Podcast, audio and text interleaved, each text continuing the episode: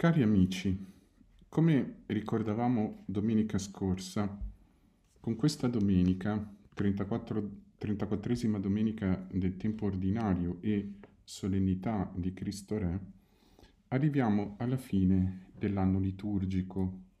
di quel ciclo che corrisponde alla durata dell'anno solare di 365 giorni, quel ciclo cronologico che di fatto viene suddiviso secondo il calendario della Chiesa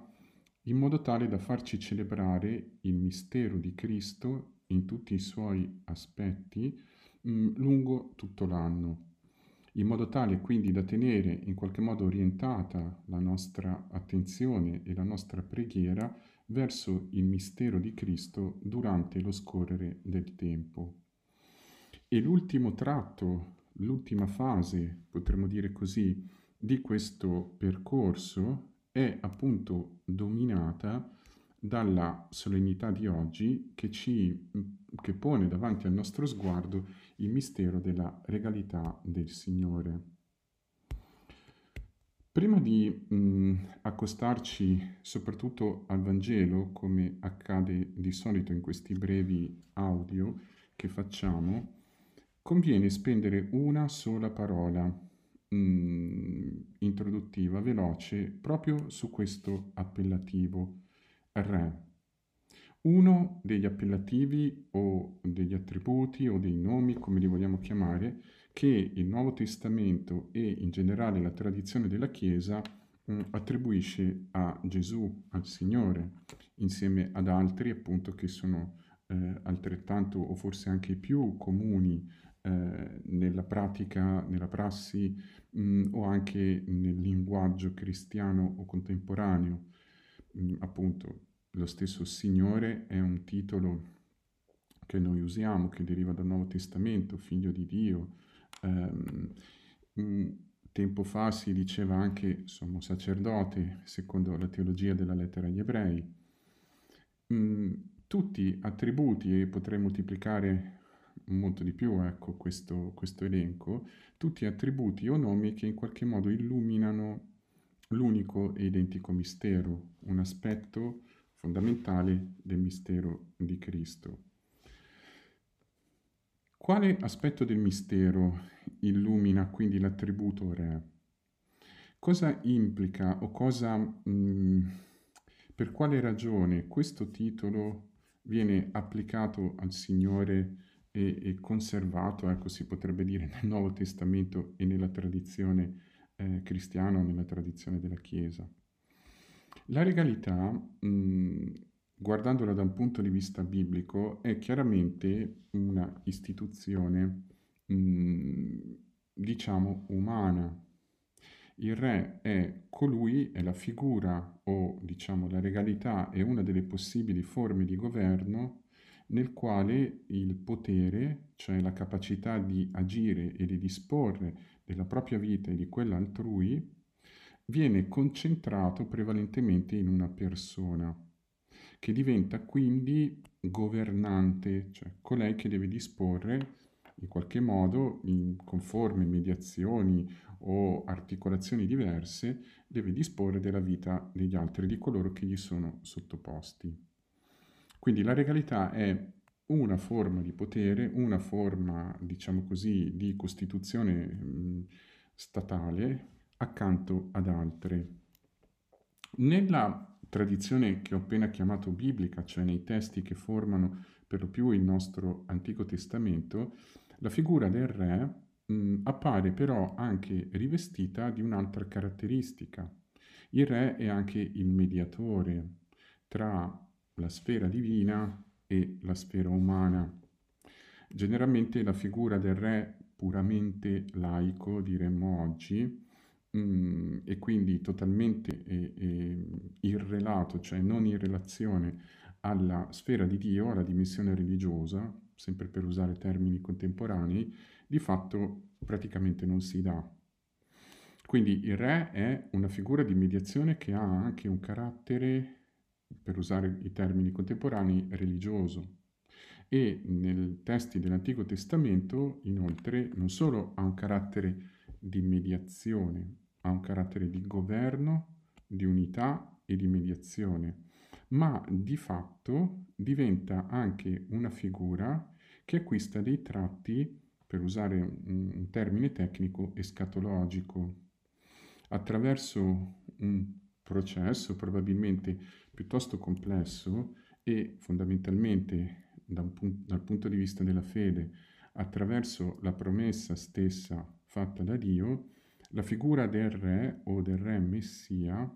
diventa la figura di un liberatore, di un salvatore che viene atteso come figura destinata a instaurare ehm, una volta per sempre, diciamo così, la forma perfetta di interazione e scambio tra la sfera divina e la sfera umana, quella che viene chiamata appunto il regno di Dio. Tutti questi eh, aspetti, e se ne potrebbero aggiungere anche altri, si ritrovano anche nel Nuovo Testamento. Sappiamo che nei Vangeli sinottici l'annuncio del regno di Dio o la proclamazione o l'insegnamento del regno di Dio è una parte fondamentale del più ampio insegnamento di Gesù, del Signore. Un punto, questo che è stato compreso ma anche frainteso in maniera anche abbastanza clamorosa, mh, e che in ogni caso pone l'accento proprio su questo aspetto, sulla eh, costituzione di una situazione, chiamiamola così con un termine molto generico, di perfetta compenetrazione tra la sfera di Dio e la sfera dell'uomo e ovviamente non si può mh, tralasciare il fatto altrettanto e direi potentemente essenziale che il termine stesso di Christos, Messia, ha appunto la sua radice in quell'attesa di una figura eh, regale e scatologica che appare in alcuni testi dell'Antico Testamento. Quindi l'attribuzione del eh, titolo di re al Signore e quindi, mhmm, diciamo così, l'aspetto del mistero che viene illuminato comprende perlomeno questi aspetti. Dire che il Signore è Re significa dire che è il perfetto mediatore tra Dio e gli uomini e di fatti in questo senso la, mh, l'attributo regale si confonde con quello sacerdotale, poiché il Signore è anche vero, unico sommo sacerdote. È anche colui che può disporre della vita mh, di tutti i suoi sudditi, che di fatto sono tutti gli uomini di tutti i tempi, poiché questo regno, a differenza dei regni umani, non ha limiti di tempo né di spazio,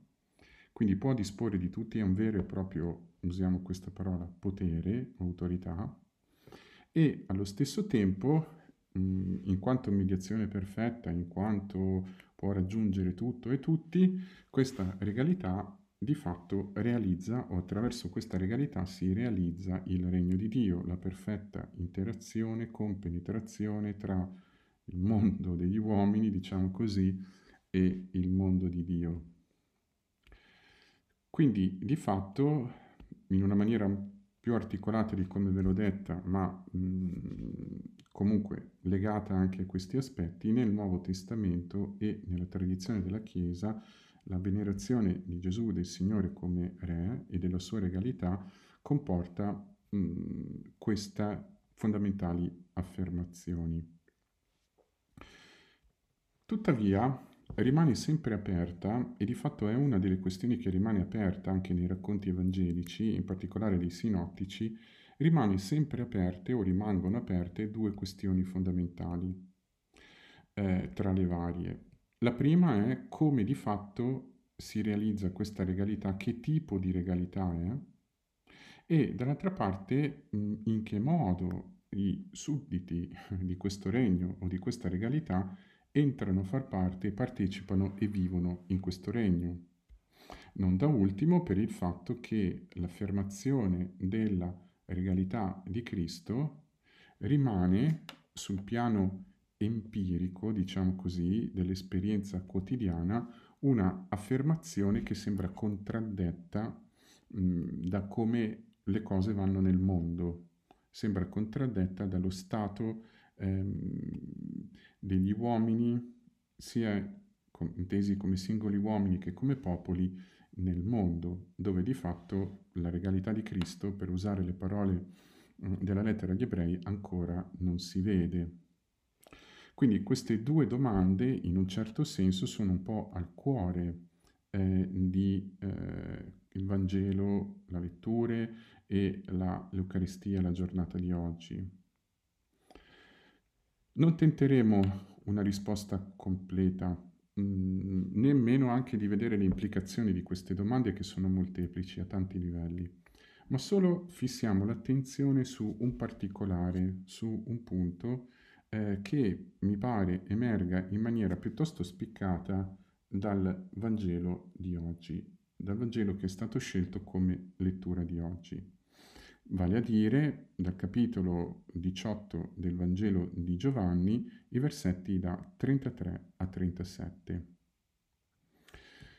Ci troviamo all'interno del Vangelo di Giovanni in quella eh, sezione del Vangelo, quei due capitoli, 18 e 19, che sono molto semplicemente il racconto della passione, come tutti sappiamo bene. Vangeli che molti di noi sono abituati ad ascoltare durante le liturgie della settimana santa, mh, mm, recitati per la precisione venerdì santo eh, in forma, diciamo così, dialogata, drammatizzata.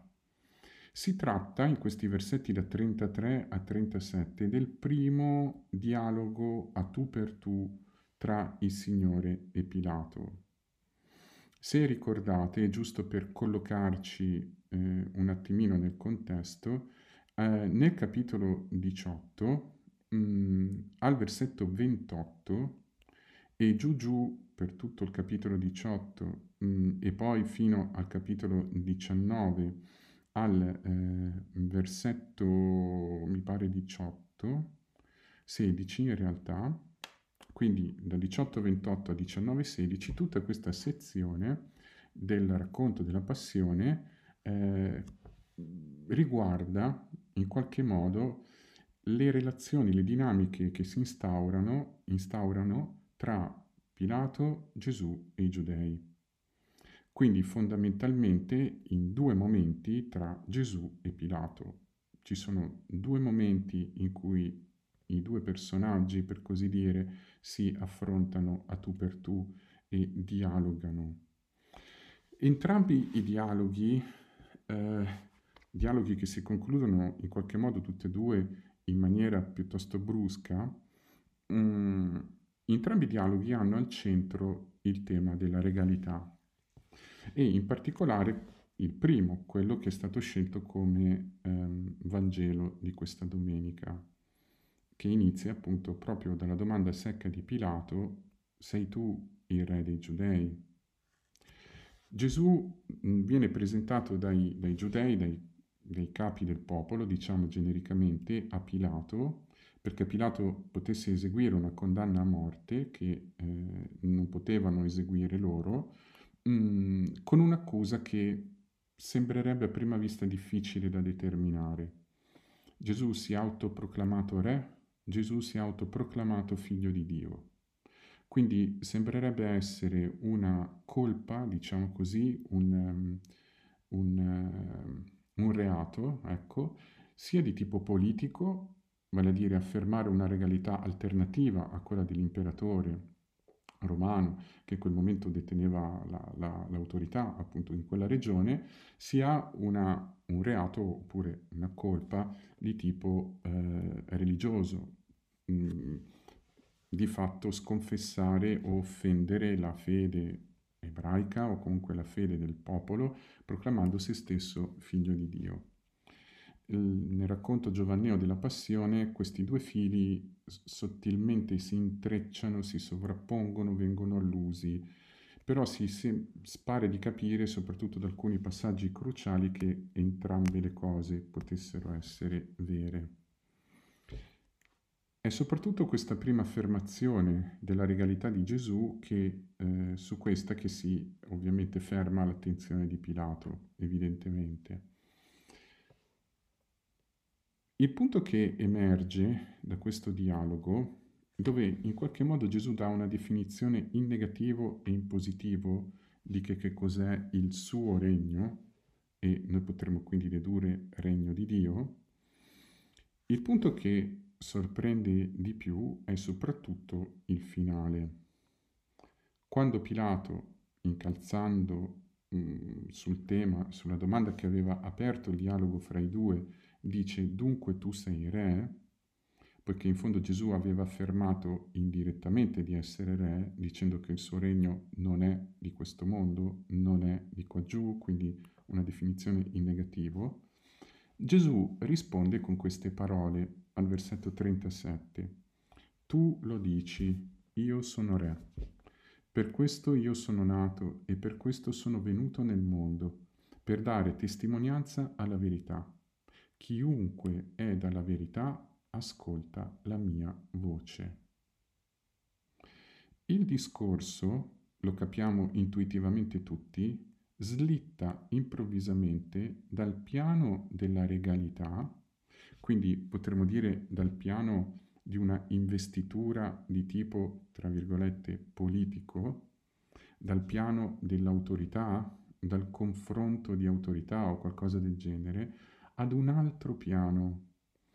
che sembrerebbe più avere a che fare con la dimensione della conoscenza, quindi la verità, oppure anche, se vogliamo, dell'etica. Chiunque della verità ascolta la mia voce. L'etica qui intesa come risposta della volontà ad una sollecitazione esterna. Quindi su un piano totalmente diverso. Mm, nella lettura di oggi, nei versetti che sono stati scelti, purtroppo manca la risposta di Pilato alle parole di Gesù, la celebre risposta che cos'è la verità. E lì il discorso si tronca. Pilato, al versetto 18, 38, scusate, dice l'Evangelista che esce verso i giudei e dice non trovo in lui colpa alcuna. Una, una cosa, tra parentesi, notevole di questa narrazione, come di tutte le narrazioni bibliche, verrebbe da dire, è la totale, quasi totale assenza di osservazioni da parte del narratore circa i sentimenti, i pensieri, le congetture, i processi interiori dei personaggi. Qui Pilato compie questo mh, gesto di dichiarare Gesù non colpevole ai suoi occhi per nessuna ragione, o meglio, per una ragione che non capiamo a prima vista, poiché Gesù aveva di fatto affermato di essere re anche se un re di un altro genere. Ora, come mai questo slittamento? Perché improvvisamente il discorso si sposta? E questa è, una delle chiavi di volta di questo brano, non l'unica. Nella definizione al negativo, vale a dire al versetto 36, quando Gesù dice che il suo regno non è di questo mondo, non è di qua giù, quindi il suo regno non può essere modellato, pensato, nemmeno realizzato alla maniera di questo mondo, mm, di fatto questa diversità viene collocata soprattutto nel piano dell'uso della forza. Se il mio regno fosse di questo mondo, i miei servitori avrebbero combattuto perché non fossi consegnato ai giudei. Quindi è la rinuncia o il non uso della forza che sembra connotare la diversità tra il regno di Gesù e i regni di questo mondo. Questa è primo, la prima cosa che capiamo, evidente. Non solo,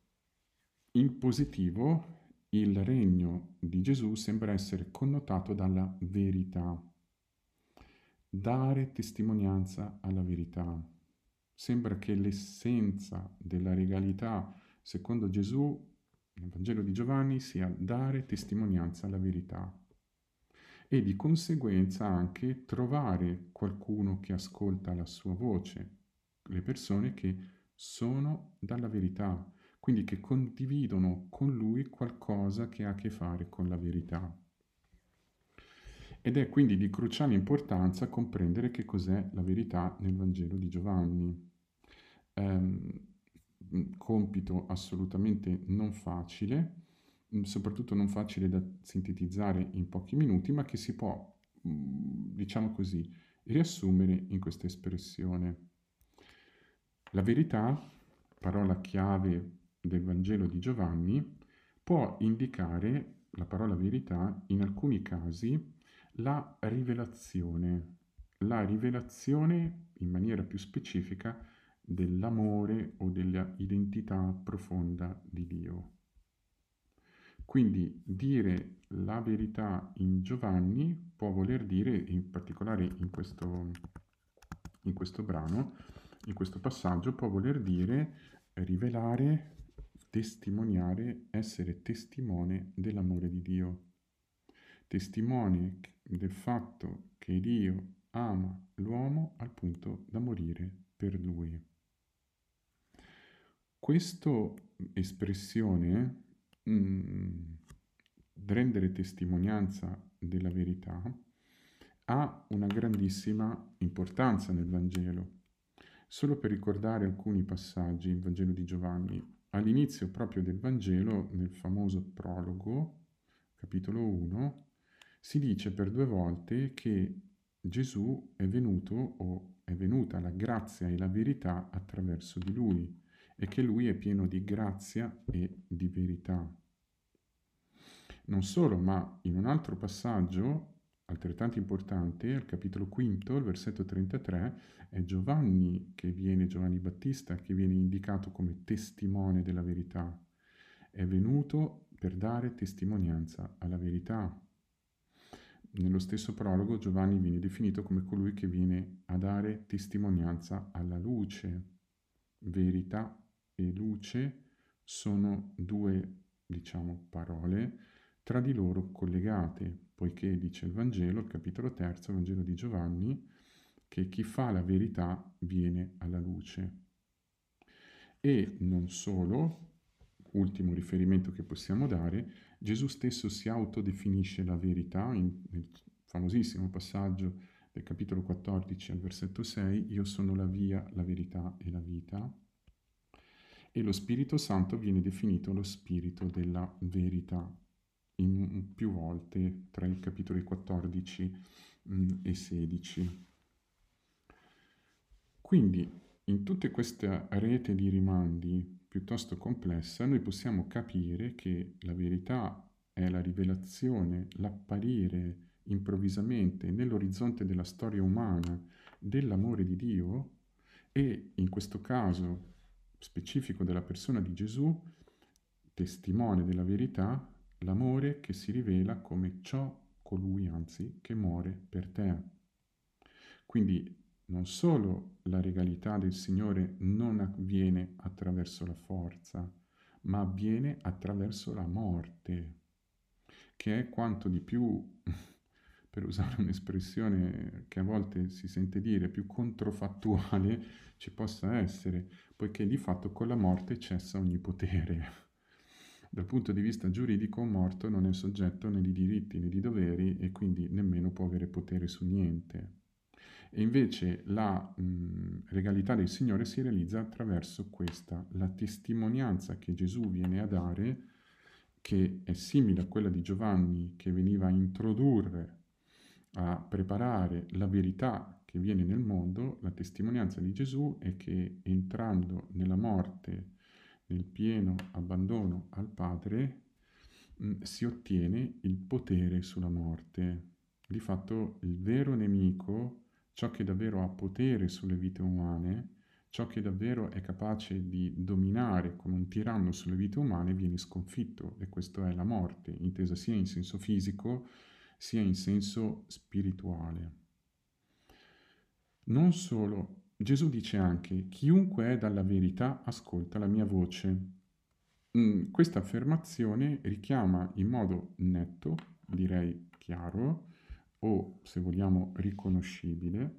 mm, parole che lo stesso Signore, lo stesso Gesù dice al capitolo 10, eh, quando espone mm, la parabola del buon pastore. Dice al capitolo decimo, al versetto 3, che le pecore ascoltano la voce del pastore, egli le chiama, le chiama ciascuna per nome e le conduce fuori. E le pecore lo seguono, il pastore cammina davanti perché conoscono la sua voce. Un estraneo invece non lo seguiranno perché non conoscono la voce degli estranei. Tutto questo lo trovate al capitolo decimo, i versetti da 1 a 5, 5, 6.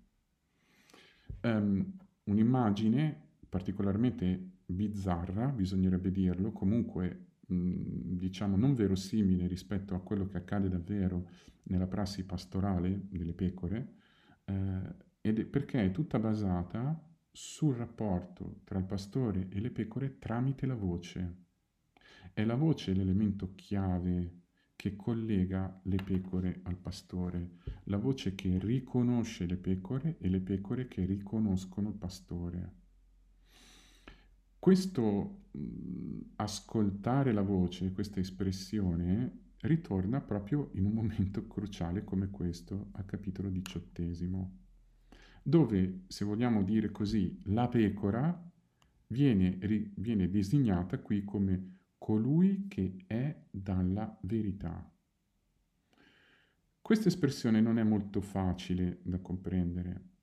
Mm, probabilmente, anzi sicuramente, bisogna scartare l'idea che le persone che sono dalla verità sono le persone, diciamo così, predestinate a credere o a conoscere il Signore. Come se la fede fosse una questione, fosse una roulette russa o un, un gioco di dadi per cui ad alcuni tocca e ad altri non tocca. Oppure fosse una questione legata a essere buoni o cattivi d'animo, diciamo così. Chiunque è dalla verità, mm, potremmo quasi dire che questa espressione forse richiederebbe forse un verbo di complemento, chiunque viene dalla verità, chiunque è generato dalla verità o qualcosa del genere. La possiamo intendere però questa espressione, ci sono varie interpretazioni, una interpretazione possibile potrebbe essere questo. Poiché il Signore è venuto a dare a testimonianza alla verità, quindi a rivelare ciò che davvero sta al cuore di tutto, ciò che è il principio, la parola, oppure il logos, per usare l'espressione di Giovanni, che sostiene tutto il mondo e che è l'amore che muore per donare la vita, le persone che vengono dalla verità sono le persone che in qualche modo cercano questa parola, cercano questo amore, cercano questo logos e che misteriosamente sono condotte da questo logos, hanno una sorta di apertura verso questo logos. Chi è aperto a questa parola ascolta la mia voce, cioè riconosce che non c'è altro luogo nell'orizzonte totale delle possibilità dell'esperienza dell'uomo, non c'è altro luogo in cui si può trovare la parola, la verità, se non nel figlio Gesù crocifisso e risorto. Poiché lì viene costituita, viene donata la vera ultima libertà, la libertà dalla morte gli viene donata la luce che dà senso a tutto, cioè la risurrezione. Per questo quindi le pecore e i sudditi di questo regno, potremmo dire così, parafrasando le parole del Signore, non sono come i sudditi di tutti gli altri regni. Se il suddito di un regno, di una istituzione sociale di ampia dimensione, mm, di fatto è sottomesso alla legge per definizione. Mm, possiamo poi declinarlo in tanti modi, è diritto, è soggetto di diritti e doveri, mm, è vincolato a dei limiti che sono stabiliti dalla legge, tutto quello che vogliamo, comunque di fatto è sottomesso, diciamo. Di fatto in questo regno essere sottomessi, ascoltare la voce, significa essere liberi, poiché il connotato fondamentale del regno di Dio è la libertà. Qui potremo trovare molti passaggi nelle lettere paoline che dicono questo. Il connotato di questo regno, che non è di questo mondo, ma sta in questo mondo, agisce ed è presente misteriosamente in questo mondo, è di fatto la libertà. La libertà che viene dalla conoscenza della verità, la verità che è Gesù Cristo, il Signore, morto e risorto per noi. Questo, mh, mm, queste affermazioni, se volete, potete anche ritrovarle eh, nel Vangelo di Giovanni, anche in altri passaggi. Un Vangelo, quello di Giovanni, che parla molto meno del regno di Dio dei tre sinottici, il regno di Dio è quasi assente, ma c'è un passaggio mh, mm, che vale la pena di ricordare all'altro capo del Vangelo, all'inizio del Vangelo, al capitolo terzo, quando Gesù parla con Nicodemo, celebre dialogo con Nicodemo, a un certo punto il Signore dice a Nicodemo, ehm, chi non rinasce dall'alto non può vedere il regno di Dio. Chi non rinasce anzi dall'acqua e dall'alto non può vedere il regno di Dio. Sono due affermazioni dall'acqua e dallo spirito, sono due affermazioni, nascere dall'alto e nascere dall'acqua e dallo spirito, per poter vedere entrare nel regno di Dio, che fanno capire che il suddito del regno di Dio è colui che viene rigenerato profondamente dalla morte e risurrezione del Signore, ottiene una libertà nuova che di fatto niente di questo mondo può garantire e che di fatto è la libertà, ripeto, del conoscere il senso profondo della propria vita e della, verrebbe da dire, della storia umana. La grazia che noi chiediamo al Signore in questa domenica, verrebbe da dire, è una grazia duplice. È la grazia, prima di tutto, di poterlo ringraziare ogni giorno, di poterlo, verrebbe da dire, adorare, per ricevere da Lui per il, appunto la grazia di ricevere da Lui questa libertà ogni giorno, la grazia di essere stati fatti, di essere ogni giorno chiamati ad essere membri o sudditi o so, partecipi del suo regno. E dall'altra parte la grazia che gli chiediamo è anche quella di aumentare la nostra fede. Dicevamo all'inizio, parafrasando la lettera agli ebrei, che noi non vediamo ancora il Signore coronato di gloria, ma sulla storia umana si succedono situazioni, regni o processi storici o dinamiche complesse, come vogliamo, che sembrano dominate da tutto tranne che da questo principio. La regalità del Signore è visibile nella Chiesa, ma è anche invisibile. Quindi la tentazione di eh, cedere o la tentazione di, di sperare o la tentazione comunque di mh, mm, non vedere